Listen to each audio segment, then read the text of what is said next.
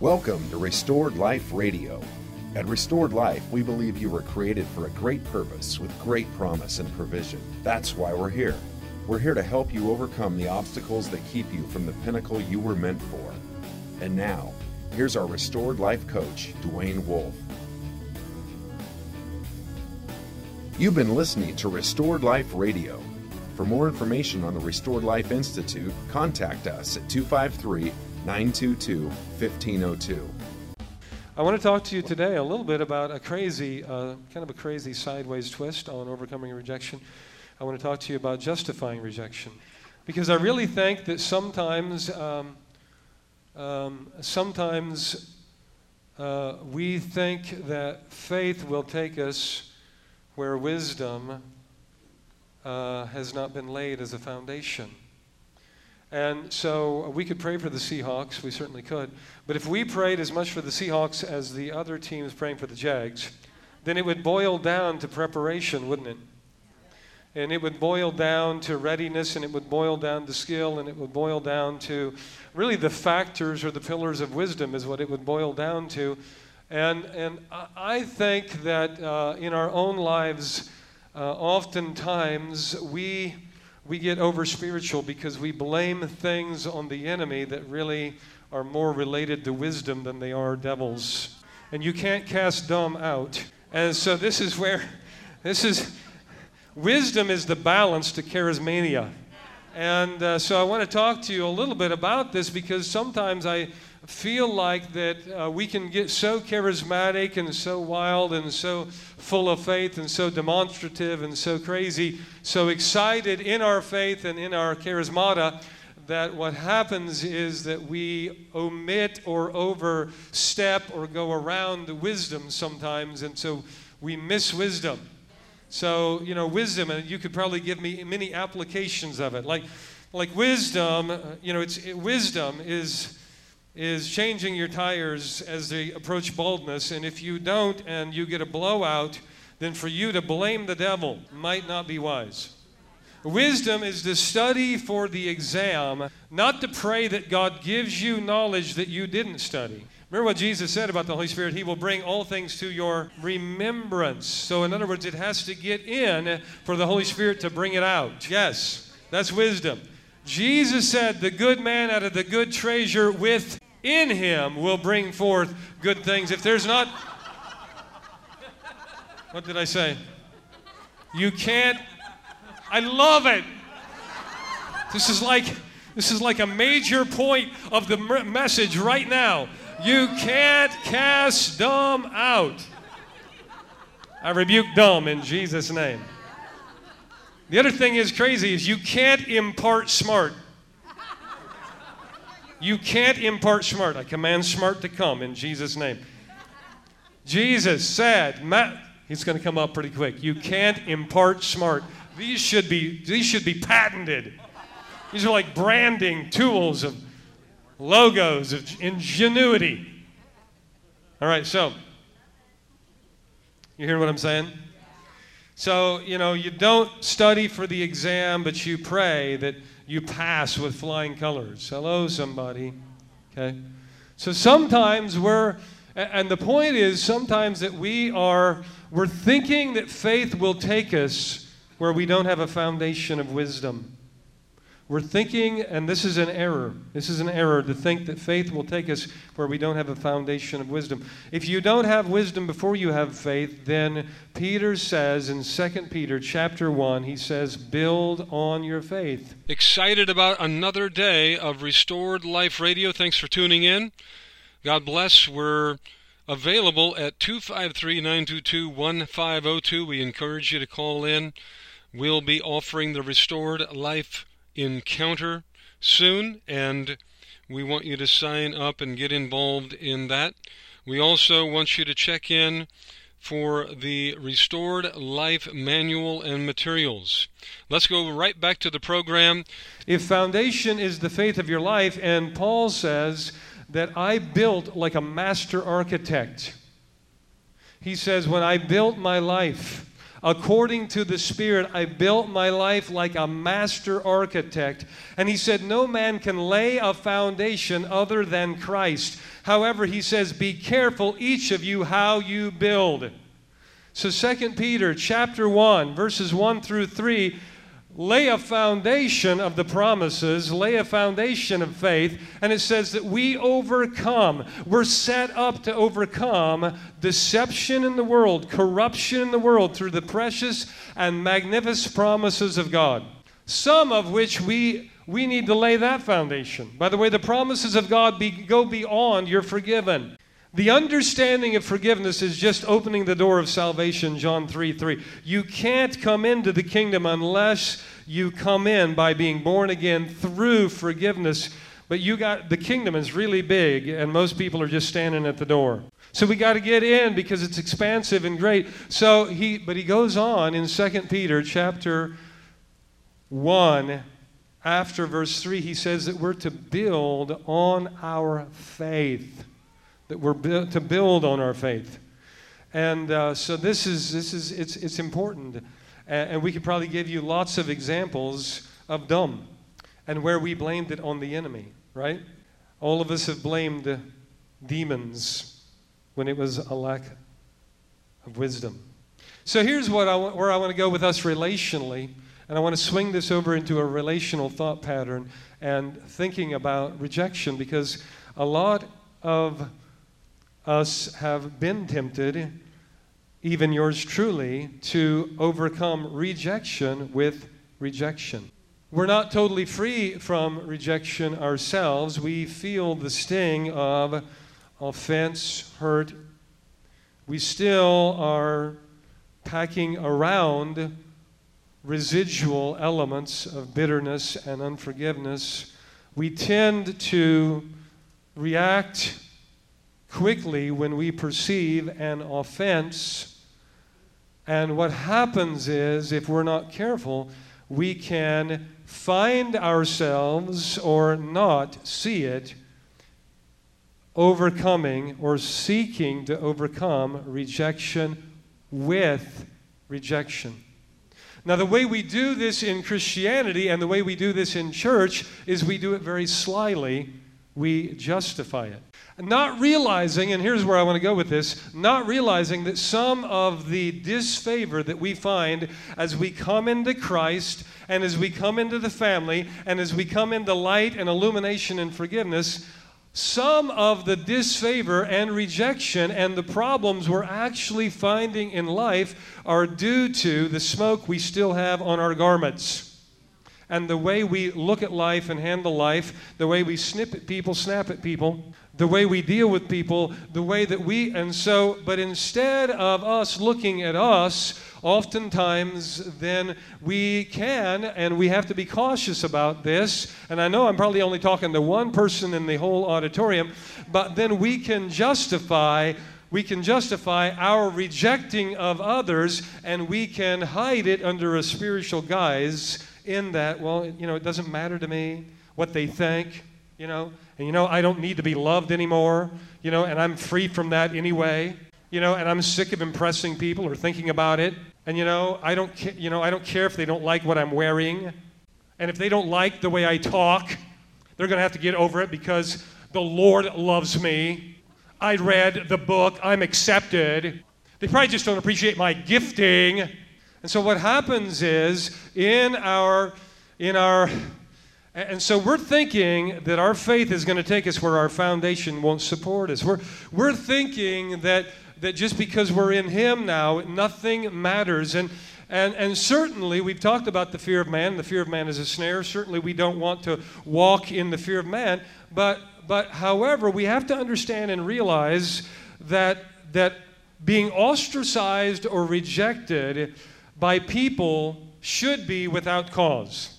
That's First Peter chapter First Peter, not second. That's First Peter chapters 3 and chapter 4. And he says, if you are slandered or reviled for the cause of Christ or when there's no cause, then he says, great glory will come to rest upon you. For Jesus was also treated in this way, And then he says, that if you will hang on and this is the way it works because we can look at we can look at hardships with Daniel. We can look at hardships with Joseph. We can look at hardships with David yes? Where they sought to put God first but they weren't people haters. Putting God first in his opinion of you loving his opinion of you and agreeing with his opinion of you doesn't make you a people hater it makes you a people lover it doesn't move you into disfavor it moves you into ultimate favor the fruit of the Spirit is not stinky, it's actually quite attractive. The fruit of the Spirit actually draws people to you because they want to eat the fruit that's on your root. And so, if it takes a while for you to be vindicated, and he says you will be vindicated, then if it takes a while for you to be vindicated, hang on, you will be vindicated. The wisdom from above is sown in peace by those who make peace. James chapter 3, 13 through 17. Let's go over to 1 Peter chapter 5.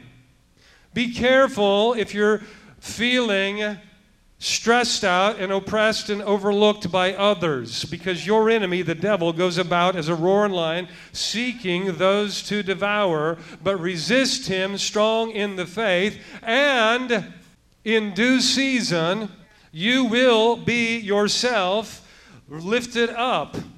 Verse 10, I love verse 10.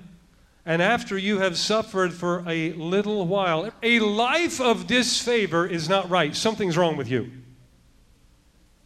If you think that everybody is rejecting you because of your gift, because you're so cool in God, because you're so amazing, because nobody understands you, because you're so spiritual, and if you're justifying it in that, well, God loves me and understands me, and I don't need anybody to love me anymore, then you are out of line.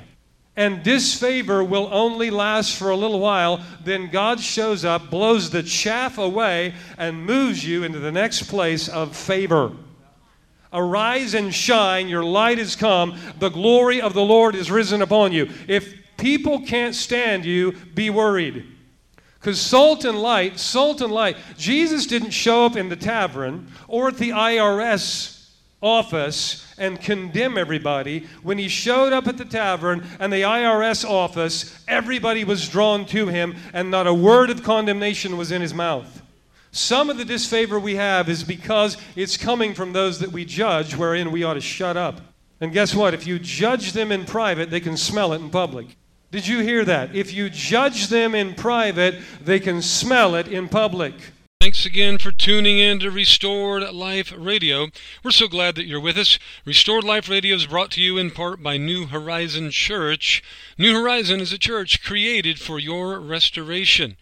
We meet right off of the freeway I-5 exit 137 central to the whole Puget Sound. Join us at New Horizon this weekend and come and visit our website www newhcc.com. That's newhcc.com. Come and discover a new horizon with us. If you want to call us by the telephone, 253 922 1502, we'd love to hear from you, love to connect and get you to the Restored Life Seminar. Verse 10 After you have suffered for a little while, the God of all grace, who called you to his eternal glory in Christ, will himself perfect, confirm, strengthen, and establish you. Perfect, confirm, strengthen, and establish you. No suffering relationally. Relationally, no suffering is meant to last forever. God wants you, God wants you as the, as the very center of influence in the earth. God wants you as the very center of influence in the earth. Come on, you've got the, you've got the oil of joy on you. How many of you have the oil of joy on you? That's a promise. The promise is that I will, this is Isaiah, he says, I will put on them the oil of joy instead of the garment of fainting, instead of instead of sorrow, depression, fainting, you're going to have the oil of joy, the oil of gladness on you. The word says that Jesus was anointed with the when Jesus showed up anywhere, I It says that he grew in stature or he grew in favor with God and man. When Jesus showed up anywhere, people were drawn to him like crazy. And it says it's because he loved Father's business so much. He loved righteousness so much that God anointed him with the oil of gladness above all else, above all others. If we love the things of Father, if we love if we love the things of Father, we're going to be irresistible. You're going to have a cologne on you that is irresistible. We need to be we need to be actually concerned a barometer, a barometer for your life, a barometer for your life should be does anybody like me? If nobody likes you, you could be out of the oil of gladness. And a different oil a different musk might be coming off of your body. Rattle my cage, Lord. Never pay back evil for evil to anyone. This is verse 17 of Romans chapter 12. Never, look it up in the Greek, it means never. Never pay back evil for evil to anyone, but respect what is right in the sight of all men. If possible, so far as it depends upon you, be at peace with all men and stop justifying why they hate you. Never ta- I added that part. Never take your own revenge, beloved, but leave room for the wrath of God. Your own revenge. Don't do it. But if your enemy is hungry, grab them a hungry meal. And if they're thirsty, give them something refreshing. We got to be careful that we don't move uh, from spiritual to wacky. Now, you know, and we can take on a martyr's mindset. Bless God. If they don't like it, I've got Jesus. This, this uh, martyr's mindset, listen, rejecting, overcoming rejection with rejection. And a martyr's mindset can affect us in the way that we dress, the way we talk. We don't care if we fit in. The way we talk, the way we dress, the way we look, the way we groom ourselves, what we do, lifestyle. Paul said, Look, I'm, I'm going to be wise. I'm here to win people to Jesus. So 1 Corinthians 9.22, I will become all things to all people, that I might, in fact, win some. So, in other words, he says, I'm going to be really smart. I'm going to be wise. Jesus said this about relating to culture be as wise as serpents, harmless as doves. It's important for us to acknowledge and to recognize favor on our lives and to have a desire to have influence with people and to be used of God and to not justify our disfavor with spiritual spirituality. Proverbs 18:24 I want to bring your thought to a couple thoughts. Proverbs 18:24 Proverbs 18:24 this is I mean this is these some of these things uh, are just basic, but they're good, right? A man that has friends should show himself friendly.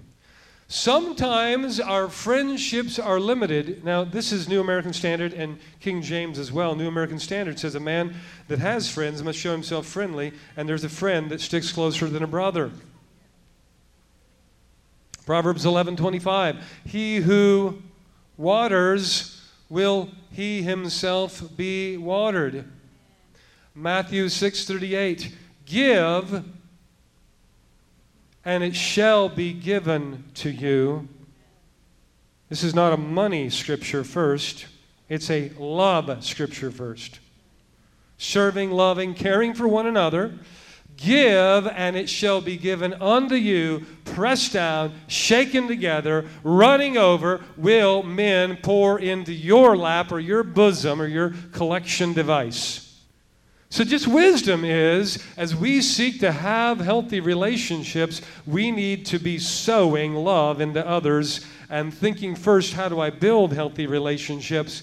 Talking more about them, reaching into their lives, loving them more, showing genuine, sincere concern for others more than we do for ourselves. The most powerful word that the other person you're talking to will ever hear is guess what? It's their name. And the most powerful thing you can do in building relationship is let them talk. Show yourself friendly. Show yourself friendly. If a person's going to have friends, then they must show themselves friendly. And by the way, the church can be a very dangerous place because it can be a place where we gather, but a place of superficial acquaintances. And if the church for you is a place of superficial acquaintances, then you are not fulfilling the mandate or the call of the wisdom of Proverbs 8, 20, 18 24 that there is a friend that sticks closer to, than a brother. And he wasn't talking about Jesus, he's talking about cultivating real relationships, showing yourself friendly, becoming transparent, building friendships in such a way that that because most of us live distanced from our relatives, even, so that when there's trouble or when there's a need in our lives, we have a relationship that's closer than a blood relationship. And for me, many of you in my life, many of you in my life, I will call you before I will call Brother Bob in the Dalles, Oregon. He's my blood brother, but you're closer. But it comes through cultivation. It comes through time spent. It comes through transparency. It comes through wisdom. Other keys to wisdom, and I, I think these are, these are critical uh, as well, and they play into us having healthy relationships with people and finding ourselves in favor instead of out of favor is having a spirit of excellence. There's a very crazy, crazy uh, two verses in Proverbs 19 and verse 7. These are crazy verses, but these are foundational to wisdom. And when I say we need wisdom, and that wisdom in relationships will take us where faith can't, here's what I mean by that.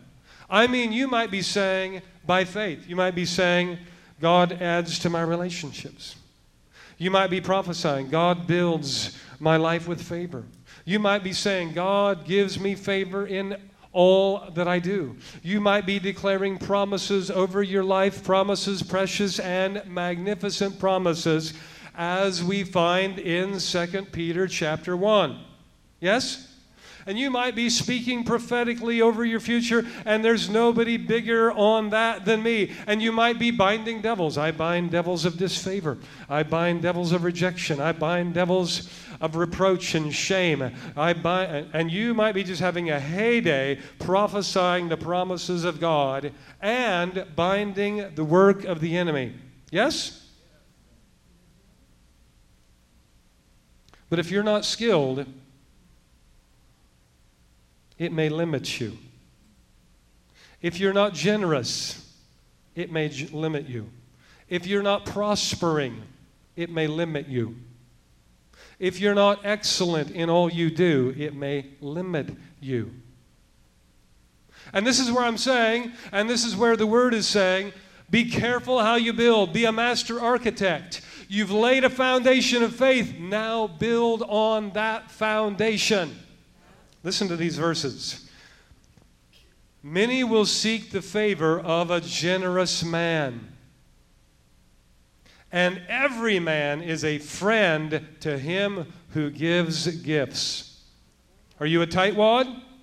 Are you a tightwad? You can prophesy increased influence, favor, and relational breakthroughs from now until the Lord comes back. But if you're a tightwad, you are limiting what God wants to do through your life. And many will seek the favor and the friendship of those who are generous. It goes on in verse 7, and this one will just blow you away. All of the brothers of a poor man hate him. How much more do his friends abandon him? Though he pursues them with words, they are gone. No, really, really, hang out with me. How come you never want to be with me? How come we never hang out together? How come you never call me? How come when I text you, you don't text me back? And then I Facebook you and you don't Facebook me back? And I, ah, rah, rah. And so you're confronting their rejection of you. This is not just financially poor, by the way. This passage, if you would be honest with me, right now, if you would be honest with me, you could think of one, two, or three people that you shun, that you shun because of some realm of poverty. You've been listening to Restored Life Radio. For more information on the Restored Life Institute, contact us at 253 922 1502.